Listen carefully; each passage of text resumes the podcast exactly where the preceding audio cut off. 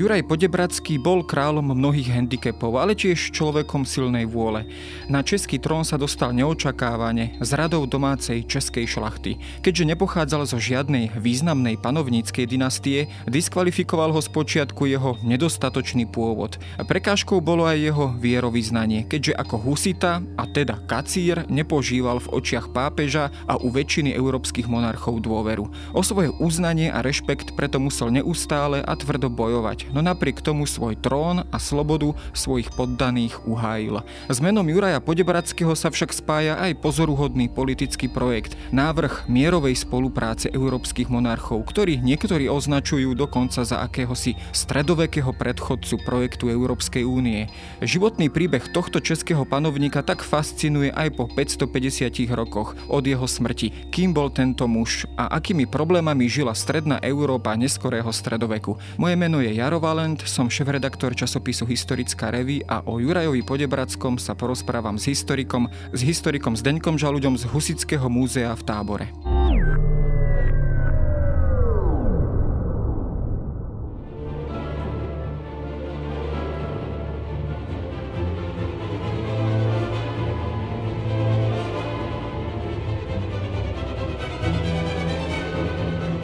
Juraj Podebradský je samozrejme v českých dejinách známy predovšetkým ako husický král, aspoň takýto prídomok si tradične so sebou nesie. Keď sa ale pozrieme na jeho pôvod, ja som to v úvode naznačil, nepochádzal z dynastickej, alebo teda panovníckej rodiny, alebo teda z panovníckej dynastie, nebol ani nejakého kniežacieho pôvodu, bolo to jednoducho pánsky rod. Napriek tomu sa teda dostal na najvyššiu pozíciu v krajine, čomu mohol ďakovať, že sa do takéto pozície dostal tento jeho rod, že sa vlastne dostal do takto výhodnej pozície. Boli tam e, tie predpoklady pre Juraja Podebradského vybudované už jeho predkami, teda pánov z Podebrada z Kunštátu? Dalo by se říci, že ty předpoklady částečně vybudovali už jeho předkové, ale určitě hlavní podíl na tom, že se dostal na trůn, měl on sám svou cílevědomostí a ctižádostivostí. Moravská rodina pánů z Kunštátu eh, se dostala do Čech v polovině 14. století, kdy tito pánové koupili hrad a panství Poděbrady. Byla to zřejmě rodina, která si hodně zakládala na svém češství, protože s panem Bočkem prvním z Kunštátu a Poděbrad je spojena i první česky psaná listina. Do té doby se listiny psaly převážně latinsky nebo i německy. Po tomto Bočkovi první nastoupil Boček druhý z Kunštátu a Poděbrad, který podporoval reformní hnutí. Například několikrát vystoupil na podporu Jana Husa v letech 1414 a 1415, kdy byl Jan Hus v Kostnici a kdy byl za e, dosti záhadých okolností uvězněn a potom právě česká šlechta protestovala proti tomu, aby e, byl Hus vězněn a také se zasazovala za to, aby byl Hus vyslechnut na koncilu, aby mu bylo dáno slyšení. Takže i k tomu se zapojovali, do toho se zapojovali páni z Kunštátu. V září 1415 byl tento Boček druhý z Kunštátu a Poděbrat v čele husické šlechty spolu s Čenkem z Wartenberga a e, panem Lackem z Kravař. Takže jeho proreformní orientace je nepochybná. Ovšem e, Boček druhý zemřel poměrně brzy, ještě před samotnou revolucí, husickou revolucí roku 1417 a zanechal po sobě tři syny, Bočka, Viktorína a Hinka. Právě ten druhý jmenovaný Viktorín byl otcem Jiřího z Poděbrat. O matce Jiřího z Poděbrat toho moc nevíme, předpokládá se, že by to mohla být Anna z Wartenberka. Ani datum Jiřího z Poděbrat není přesně známo, datum narození, eh, bylo to eh, někdy v dubnu roku 1420. Ja keď tak e, preskočím a pokiaľ sa pozerám na mladé roky Juraja Podebradského, častokrát sa spomína dátum, alebo teda rok, letopočet 1434 a údajne sa už ako 14-ročný chlapec Jiří z Podebrad, alebo teda po našom Juraj Podebradský zúčastnil v bitke pri Lipanoch. A tam aj mal údajne prísť k tomu presvedčeniu, že nejakou vojenskou cestou sa práve to husické hnutie nedá úplne celkom presadiť a zvolil alebo volil v neskorších rokoch svojho života vlastne tú mierovú alebo zmierovaciu cestu. Je to naozaj tak, že tejto bitky sa ako 14-ročný chlapec zúčastnil a rovnako je aj pravdivé toto tvrdenie, že vlastne táto udalosť, alebo teda tento zážitok ho primel vlastne aj k tej jeho neskoršej životnej politike? Lze říci, že pravděpodobně ve 14 letech v bitvě Lipán Jiří z Poděbrad byl, a odvozujeme to z jedné kronikářské zmínky, která hovoří o mladém Heraltovi z Kunštátu seděním na Poděbradech, že byl tento mladý Herald z Kunštátu seděním na Poděbradech v té bitvě u Lipan. Ovšem tady ten kronikář použil jméno poručníka Jiřího z Poděbrad, což byl jistý herald z Kunštátu a tento poručník eh, samozřejmě nemohl být v té době mladý, takže je jasné, že se to vztahuje k Jiřímu z Poděbrad. Eh, takže on tam pravděpodobně u těch Lipan byl, ale klíčové je podle mě spíše to, že v září roku 1437 se objevuje Jiří z Poděbrat na Českém zemském soudu. To znamená, objevuje se na zemském soudu v situaci, kdy eh, byl v Čechách již za panovníka uznán Zikmund Lucemburský. Takže je jasné, že ten Jiří z Poděbrat souhlasil s tím obnovením dynastické vlády Lucemburků v Čechách Později samozřejmě nastoupili Habsburkové, konkrétně tedy Albrecht Habsburský, ale souhlasil s obnovením monarchické vlády, tedy s tím umírněným proudem husického hnutí. Jestli už to měl promyšlené v té době bitvy u Lipan, o tom bych spíše jenom spekuloval, to nevíme, ale rozhodně si ten návrat té dynastické politiky musel uvědomovat, když zasedal na tom zemském soudu. Tam zasedal z pány, on sám byl panského rodu, a také s osmi členy nižší šlechty, čili s pozdějšími rytíři. Takže to je velmi důležitý moment, kdy on vystupuje na tom zemském soudu. A důležité je také to, že roku 1438 mu Zikmund eh, Lucemburský dal zástavou jisté církevní majetky. Čili on v tu chvíli si uvědomil, že je na té restauraci, na té obnově panovnické moci také zainteresován hmotně. Že z toho eh, bude těžit, že z toho může těžit, že může rozšířit eh, své rodové državy. Takže si myslím, že on si to začal uvědomovat až někdy v těch letech 1437-38, kdy si uvědomil, že v Čechách na místo absolutní vlády panovníka přichází eh, stavovská vláda, do které budou zasahovat páni, rytíři nebo chcete-li nižší šlechta a města. Keď sa pozrieme aj na tie zásadné problémy, ktoré sa v tej dobe riešili a riešili ich e, aj Jiří z Podebrat, tak to boli tzv. bazilejské kompaktáty, tiež nazývané, myslím, aj jihlavské kompaktáty. O čo konkrétne išlo v tejto otázke? On sa častokrát e, stával vlastne na obranu týchto kompaktátov, na obranu práv vlastne svojich poddaných. O čo vlastne pri týchto kompaktátoch išlo? Ako vôbec oni vznikli a čo bola podstata toho sporu? Bazilejská kompaktáta vycházela z jednání bazilejského koncilu z Husity. Ta jednání tedy se potom přenesla také do Prahy a ta jednání se týkala čtyřech husických nebo čtyřech pražských artikulů. Dá se říci, že husité bazilejský koncil nepřesvědčili o všech čtyřech artikulích, o tom, že by se tyto artikuly měly zavést do katolické nebo obecné církve. Čili husité v tomto bazilejské teologii a diplomaty nepřesvědčili. Podařilo se jim prosadit pouze e, v plnosti artikul o přijímání pod obojí. To se jim podařilo a potom e, uvažovali o tom, že by zároveň v duchu dalšího artikulu pražského měla být v Čechách chudá církev. Pre vysvetlenie pre poslucháčov, príjmanie pod obojím, přijímanie pod obojím, alebo teda obidvoma spôsobmi, čo to konkrétne znamenalo? Teda išlo zrejme o Eucharistiu, teda tou tzv. dobrou známou tou oblátkou a takisto kalichom, alebo teda konkrétně čoho sa vlastne toto týkalo? Dá se to tak říct, jak to říkáte vy, to znamená přijímání těla páně, které bylo tradiční od počátku a nikdy nebylo přerušeno v církvi, ale přijímání k tomu také vína neboli krve páně v kalichu, což byla záležitost, kterou obnovili husité eh, kolem roku 1414 v Praze a později na dalších místech. A tím eh, se snažili obnovit eh, tu starou tradici přijímání pod obojí která skutečně v počátcích byla přijímání těla páně i e, krve páně a oni se tím e, snažili jaksi posílit e, svoji morální a duchovní sílu v situaci, kdy kolem sebe cítili růst zlo, nebezpečí, síly antikrista, to znamená v situaci, kdy je čekal zápas o boží zákon, o boží právo, čili na počátku té husické revoluce zároveň se rozšířilo i to přijímání podobojí. Ovšem katolická církev se této praktice e, do jisté míry bránila a nakonec, jak jsem řekl, v Bazileji přece jenom ustoupila katolická církev v tom přijímání podobojí, že tedy Čechům bude to přijímání podobojí povoleno, ovšem neustoupí se jim v těch dalších artikulech. Keď sa pozrieme na tie bazilejské kompaktáty, tak toto vyznieva, že to bolo akési dielo kompromisu, určitých ústupkov a zmieru. Priniesli tieto kompaktáty aj zmier vlastne do českých krajín. To znamená, po tých dlhých rokoch vojen a bojov priniesli aj zmier vlastne do tých oblastí. To znamená určitú náboženskú toleranciu a zmier medzi viacerými vierovýznaniami. Ano, lze to tak říci. Po porážce těch nejradikálnějších husitů u Lipan, kteří nechtěli přistoupit na ten kompromis kompromis sjednaný v Bazileji, se ta umírněná skupina sešla s císařem Zikmundem a zástupci bazilejského koncilu v Jihlavě, proto se mluví o jihlavských kompaktátech. Tam došlo ke smíru české šlechty, českých královských měst a husického duchovenstva se zástupci bazilejského koncilu a s císařem Zikmundem.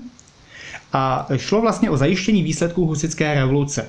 Ty výsledky byly dvojího druhu, byly to výsledky politické a náboženské. Šlo o politickou a náboženskou stabilitu, jak eh, jste už dobře naznačil.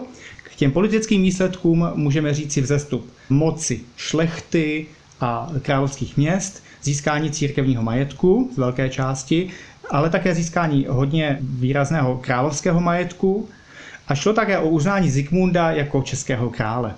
Šlo o obnovu zemského soudu, obnovu té české zemské zprávy, například obnovu zemských desek.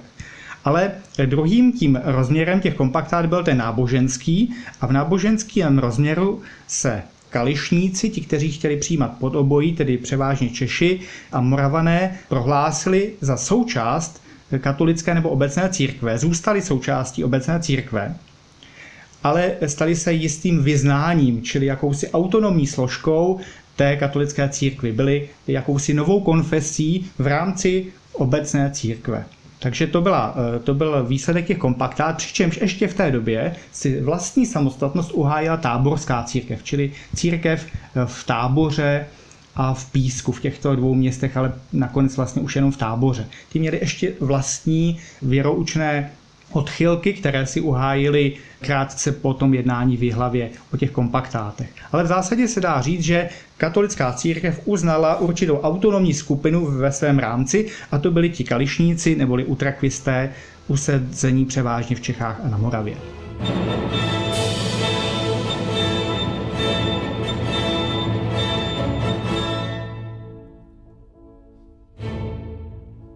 Ja by som sa preniesol k roku 1453, vlastne na český trón v tomto roku zasadol ešte neplnoletý mladúčky Ladislav Pohrobok, predovšetkým známy aj z nášho uhorského prostredia, ale v podstate pri takej tej výkonnej moci, alebo pri tej skutočnej reálnej moci sa presadil práve Juraj Podebradský vo funkcii akéhosi teda krajinského správcu.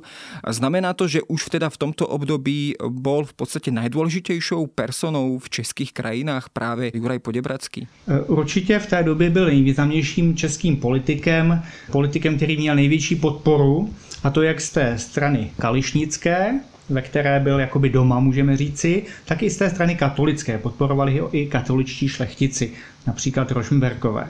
Takže je důležité si uvědomit, že ten Jiří Spoděbrat v době života vlastně jen krátkých 17 let života Ladislava Pohrobka se stává správcem zemským. On byl správcem e, Českého království od roku 1448, potom ještě od roku 1452, pak to správcovství ještě bylo prodlouženo na zbytek těch 50. let a jako správce království zastupoval tedy nezletilého a dá se říct i nezralého Ladislava Pohrobka. Podobně to měl Ladislav Pohrobek zařízené třeba v Uhrách, tam měl taky svého zástupce či gubernátora, nebo také to podobně měl zařízené v Rakousku, kde byl jeho zástupcem Oldřich Celský.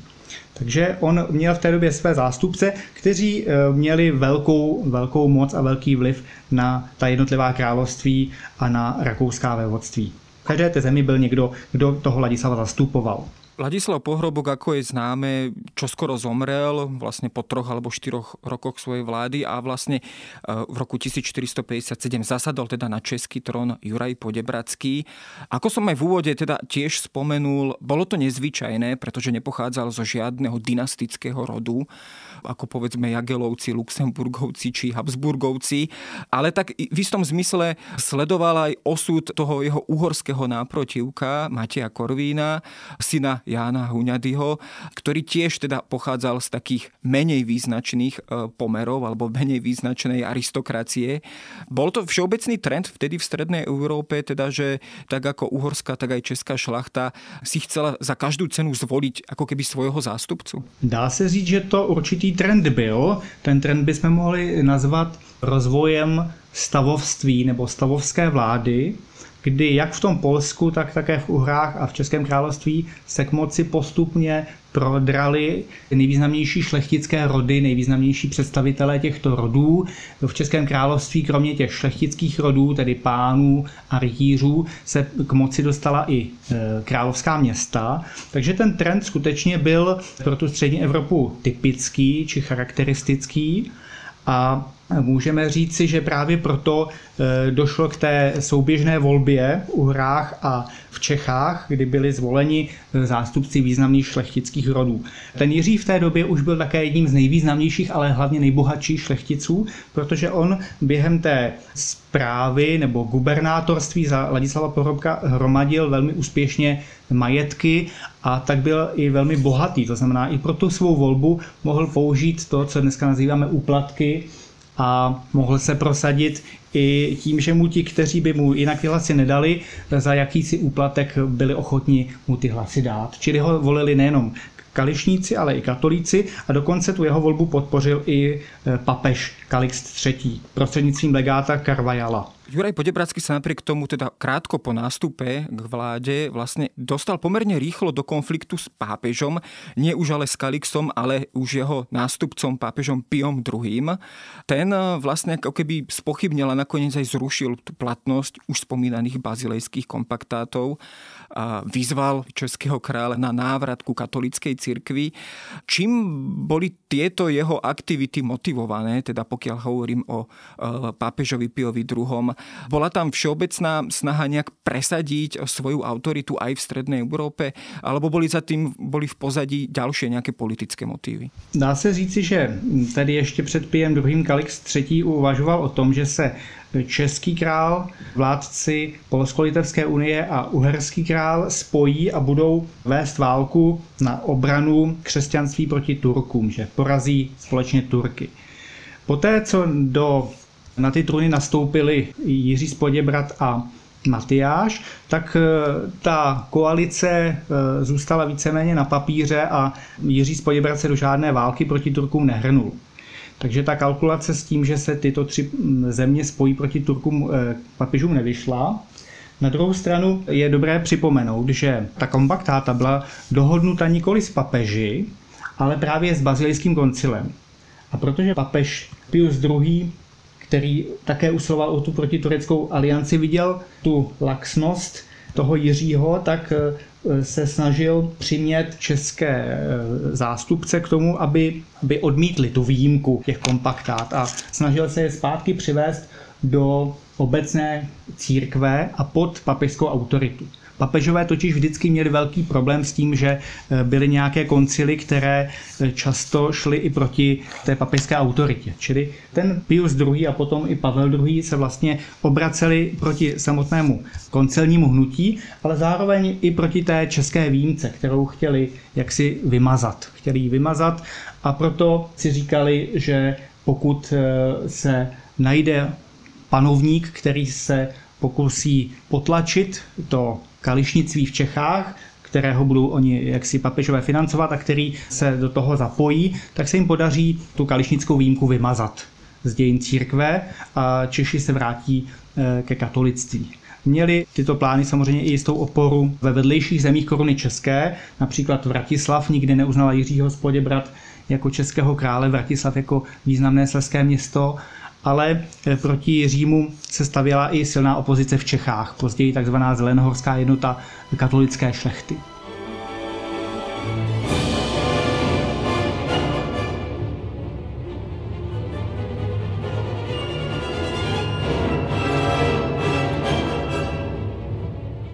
Juraj Podebradský odpovedal vlastne na všetky tieto problémy takým svojským a dá sa povedať zaujímavým spôsobom, takým tým svojim projektom, ako keby zorganizovania proti tureckej alebo proti osmanskej výpravy alebo určitej koalície európskych krajín a európskych monarchov s cieľom e, čeliť spoločne e, osmanskej hrozbe, ale ako keby s pominutím alebo teda s vynechaním pápeža. O čo v tejto jeho politike a v tomto jeho zámere vlastne išlo? Išlo tam o to nejakým spôsobom zlomiť taký ten kryžiacký monopol Svetej stolice. To znamená to, že pápež si ako keby osoboval právo viesť nejakú európsku koalíciu proti neveriacim Turkom. Bola toto snaha ako keby oslabiť pozíciu zo strany Juraja Podebradského, oslabiť pozíciu a vplyv pápeža v Strednej Európe? Určitě e, to byl ten hlavní cíl, to, co e, zmiňujete. Ten Jiří Poděbrat ve chvíli, kdy se papež rozhodl zrušit kompaktáte, byl zahnán do jakési politické izolace. Takže pro eh, Poděbrada bylo klíčové se z té izolace dostat. A právě ten papežský plán na křižáckou výpravu proti Turkům zamýšlel nahradit vlastním plánem proti osmanským Turkům, který by v případě úspěchu vlastně znamenal oslabení papižské kurie a zároveň by eh, Jiří z na něm získal eh, mezinárodní prestiž. Takže skutečně šlo o to oslabit papežství a proto si ten Jiří Spoděbrat po poradě se svými rádci, zejména Antoniem Marínem z Grenoblu, připravil memorandum, které Maríny vyhlašoval a oznamoval eh, vybraným panovníkům, což byl francouzský král, uherský král, polský Kazimír, eh, jednalo se s Burgundskem, jednalo se také s bavorským vévodou Ludvíkem a také s Benátkami a připravili si půdu, aby se dohromady dala koalice, která s vyloučením papežství bude mít podobný cíl, to znamená válku proti Turecku, ale zároveň ještě něco navíc. A právě to, co e, do toho konceptu vložili navíc, je velmi zajímavé, protože to je jakási předzvěst jakési organizace Spojených národů ve středověku nebo Evropské unie ve středověku. Nebyla tam jenom obrana Evropy proti Turkům a jejich vojenská porážka, ale i jakýsi stálý kongres nebo parlament delegátů členských států, kde se mělo jednat o obecnějších zájmech křesťanstva v Evropě. E, tento spolek měl mít funkci i Mezinárodního soudu, který by pokojnou cestou dokázal řešit spory mezi jednotlivými panovníky a mezi členskými i nečlenskými státy. Takže e, šlo skutečně o jakousi nadstavbu té aliance proti Turkům. Bylo tam ještě něco, co mělo mít trvalejší platný, eh, platnost, trvalejší hodnotu. Uvažovalo se o zřízení společné pokladny, do které by například jednotliví členové přispívali stanovenou částkou. No, často sa v súvislosti s týmto plánom a s týmto projektom a, a jeho vlastne takým tým spolkom alebo takými inštitucionálnymi základmi tohto projektu hovorí, že to bola akási Európska únia stredoveku alebo mala to byť Európska únia stredoveku. Sú tieto tvrdenia prehnané a prečo sa povedzme aj tento projekt nakoniec nepodarilo presadiť? Jde v tuhle chvíli o to, co si vlastně e, běžný člověk dneska představí pod eh, názvem Evropská unie, protože je to samozřejmě velmi komplikovaný, složitý organismus. Takže eh, bylo to, co si, co v jakési jednodušší podobě mohlo připomínat nějakou organizaci Spojených národů nebo tu Evropskou unii, protože tam skutečně měl fungovat ten stálý kongres, nebo chcete parlament delegátů členských států. Do toho kongresu eh, měli vstupovat jednotlivé geografické národy, čili měli tam mít svého zástupci lidé žijící v Gálii, čili hlavně francouzský král, ale i lidé žijící v Itálii, Germánii a případně i v Hispánii, čili i španělští panovníci tam mohli eh, mít svůj vliv. Do toho samozřejmě ti panovníci, kteří patřili do Germánie, byli ti středoevropští panovníci, jako byl Jiří, Kazimír IV., bavorský vévoda Ludvík a tak dále.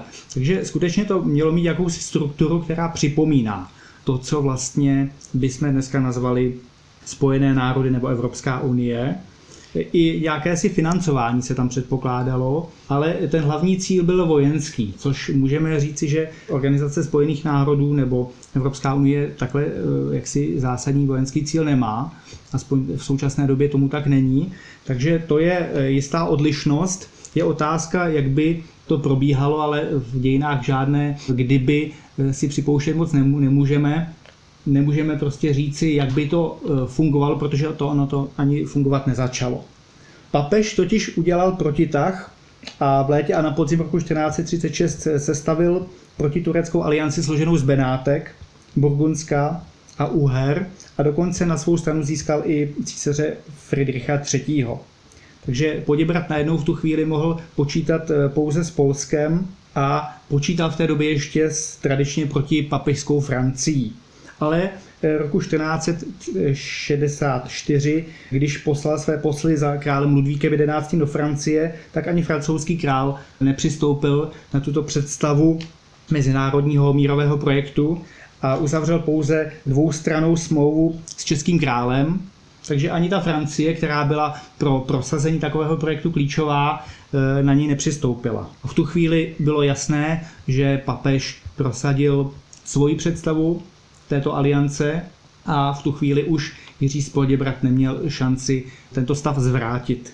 Takže e, v tu chvíli se e, ten koncept zhroutil. Nicméně bylo to velice, velice odvážné a velice ambiciózní. Na druhou stranu dokonce se uvažovalo i o tom, že by místo Friedricha III. mohl být Jiří z zvolen římským králem. Čili můžeme říct, že ta německá část římské říše Jiřího skutečně považovala za iniciativního, agilního politika, který může v tom německém prostoru provést jisté reformy, jisté změny k lepšímu. Takže on s tím do jisté míry potvrzoval tu svou předchozí pozici, kdy na místo neaktivního krále Friedrich, eh, římského krále a císaře Friedricha III. vstupoval do věcí, které se snažil řešit a víceméně potvrdil to, že je aktivním, schopným politikem. On sa samozrejme snažil upevniť aj svoju pozíciu doma a to predovšetkým e, hneď krátko po svojom nástupe k vláde aj určitými povedzme ekonomickými reformami, určitým, e, určitým postupom tak, aby zveladil predovšetkým české krajiny alebo teda tú českú polovicu Českého kráľovstva po opäť teda už spomínaných dlhotrvajúcich husických bojoch. Podarilo sa mu to, čo môžeme považovať najmä v tých koncových rokoch jeho vlády za takú základnú politickú alebo aj ekonomickú základňu jeho moci. Boli to predovšetkým české mesta, bola to Kutná hora s obrovským náleziskom drahých kovov, alebo to bola povedzme taká tá stredná alebo nižšia šlachta. Kdybychom hodnotili hospodářskou situaci za vlády Jiřího Spoděbra, tak by bylo dobré si ještě připomenout, že on jako gubernátor se staral o hospodářství a rozvoj Českého království již za Ladislava Pohrobka. Z té doby máme takové rčení za krále Holce, bývala za groš ovce, což je rčení, které znamená, že v té době se najednou podařilo e, snížit ceny potravin.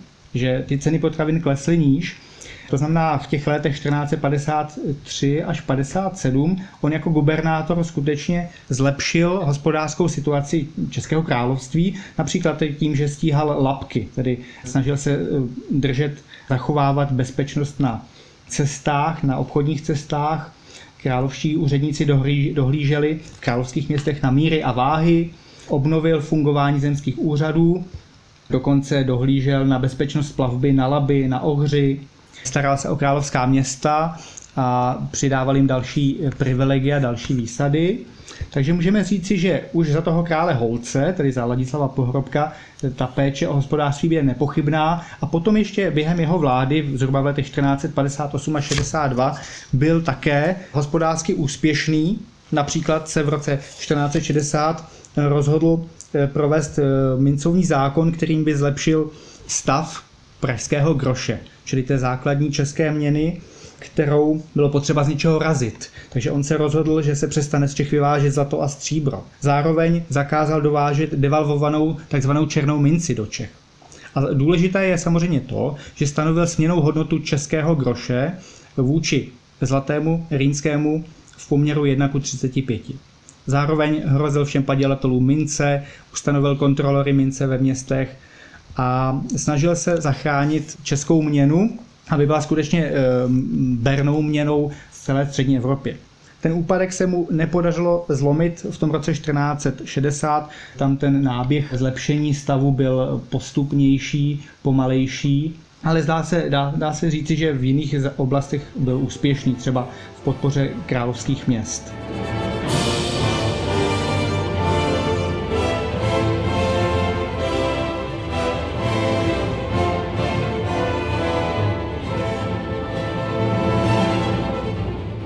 Tých ďalších rokoch sa opäť začali objavovať na obzore nové a nové problémy. Začala sa tzv. ako keby druhá husická vojna v roku 1467 a takým úhlavným nepriateľom Jiřího Spodebrat sa stal teda uhorský král Matej Korvín.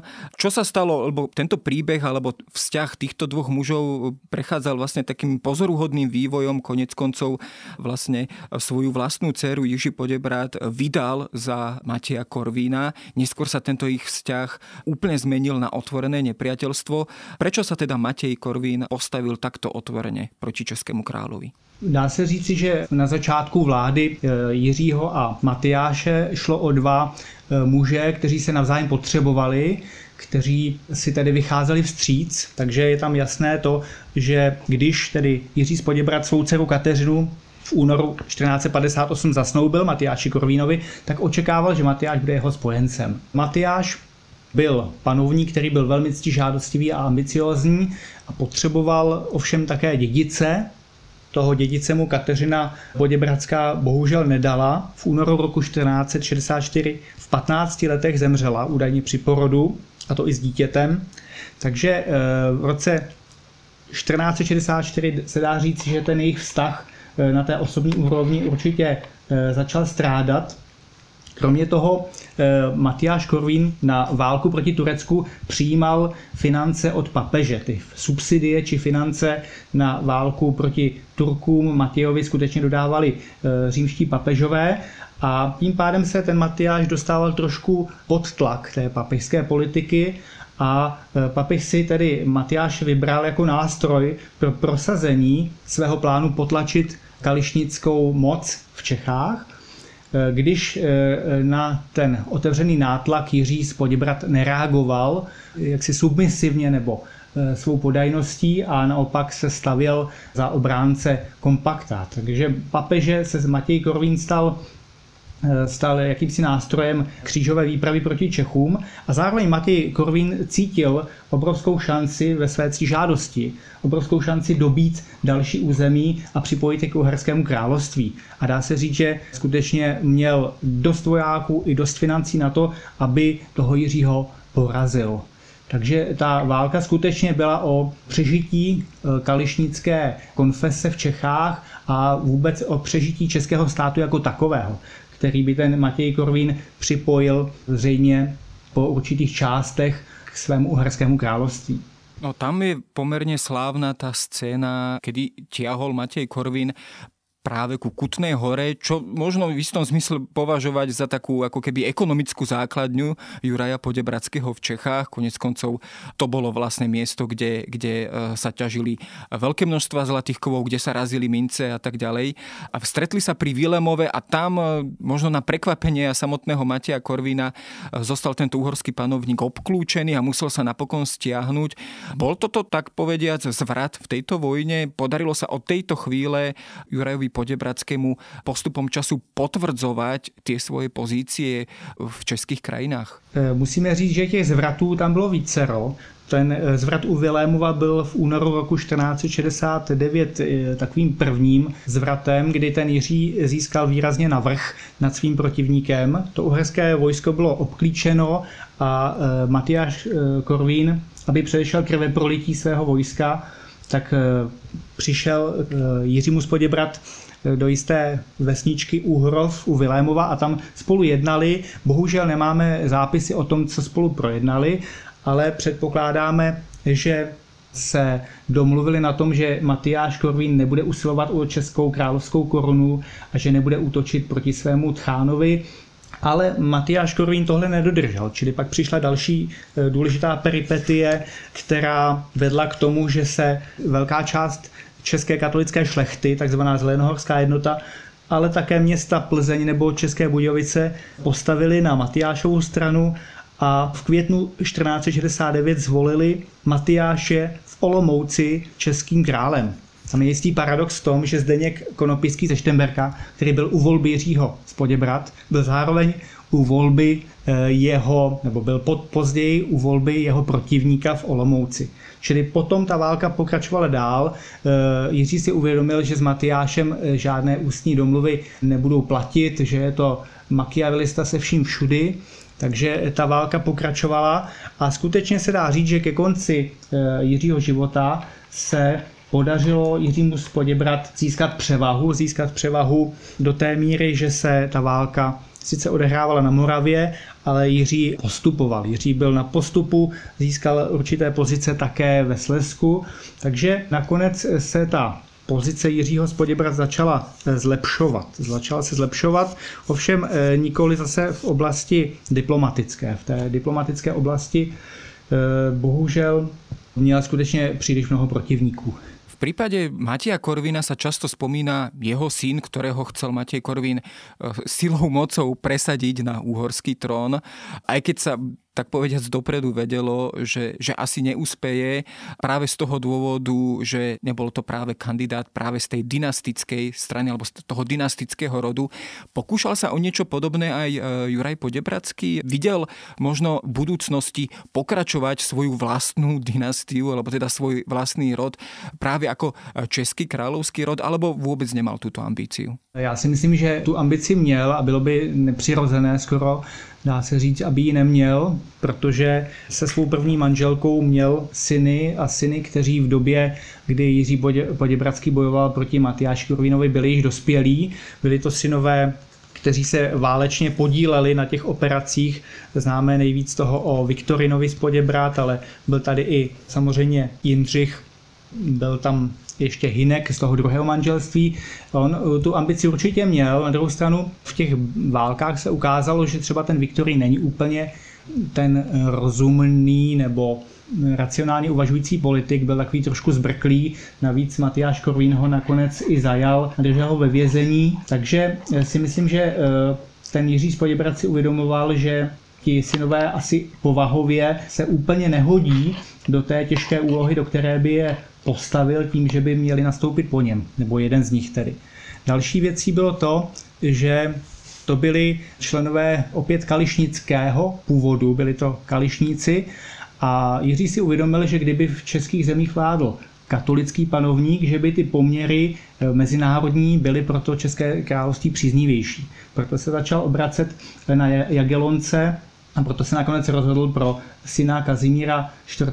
pro Vladislava Jagelonského, protože ten katolický panovník byl přece jenom mezi těmi ostatními dynastiemi na úplně jiné úrovni vnímán, než on jako utrakvista, on jako zástupce eh, jakési věroučné výjimky, nástupce kacířských husitů, takže e, i ta e, konfesijní záležitost hrála v tom Jiřího rozhodnutí nakonec určitý vliv takto to vyzerá a keď sa už vlastne preniesiem k samotnému záveru, vyzerá tento jeho motív, dá sa povedať, ako určitý ušlachtilý, že napriek e, možno osobným ambíciám alebo aj proti vlastným ambíciám sa snažil presadiť určitý pokoj a zmier pre vlastnú krajinu, ktorej panoval. Dá sa povedať, že toto je to základné e, podebratského dedičstvo, to znamená udržať jednotu krajiny, udržať zmier, aj ten konfesionálny zmier v krajine krajine a podarilo sa naplniť vlastne tento jeho politický zámer alebo túto jeho politickú úlohu, ktorú si možno predsavzal? Myslím si, že to by mohl být skutečně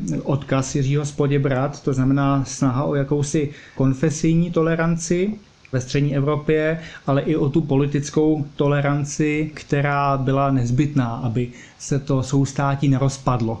My si musíme uvědomit, že vlastně mluvíme nejenom o Českém království, které bylo převážně kališnické, ale byly tam samozřejmě i katolické síly, ale mluvíme také o vedlejších zemích koruny české, což je katolická Horní Lužice, později také připojená Dolní Lužice, která byla katolická, a také víceméně katolické Slesko. Takže je to, je to eh, soustátí, které bylo v tom konfesijním ohledu rozdělené. Třeba na Moravě byla šlechta z velké části utrakvistická, ale zůstávala katolická města. Takže ty rozdíly té konfese, toho vyznání, skutečně nutily všechny ty politické aktéry k určité toleranci, konfesijní, taky politické, protože ono to bylo samozřejmě propojené. Takže eh, je velkou zásluhou Jiřího Spoděbra, že si tohle uvědomil a samozřejmě se snažil udržet to soustátí pohromadě, dokonce i restituovat určité nároky, které měli čeští králové v Sasku.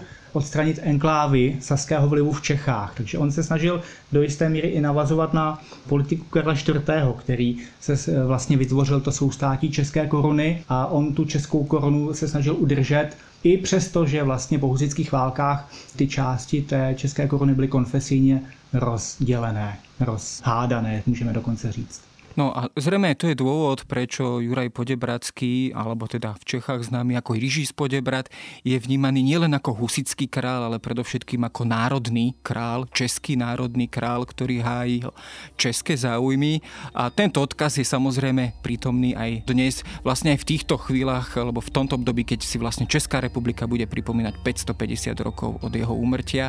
Za to, že ale sme si mohli priblížiť život a dobu Jiřího Spodebrat, ďakujem Zdeňkovi, ľuďovi.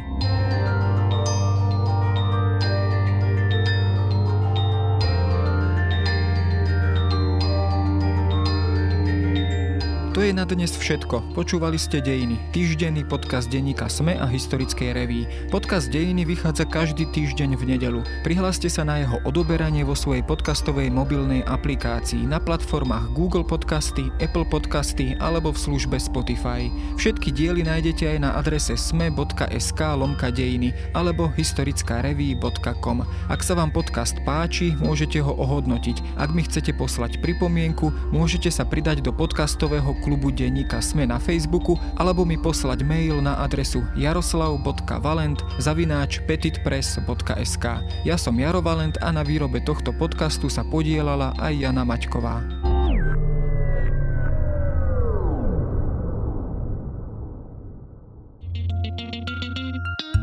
Modrá vlna je podcast o Európe.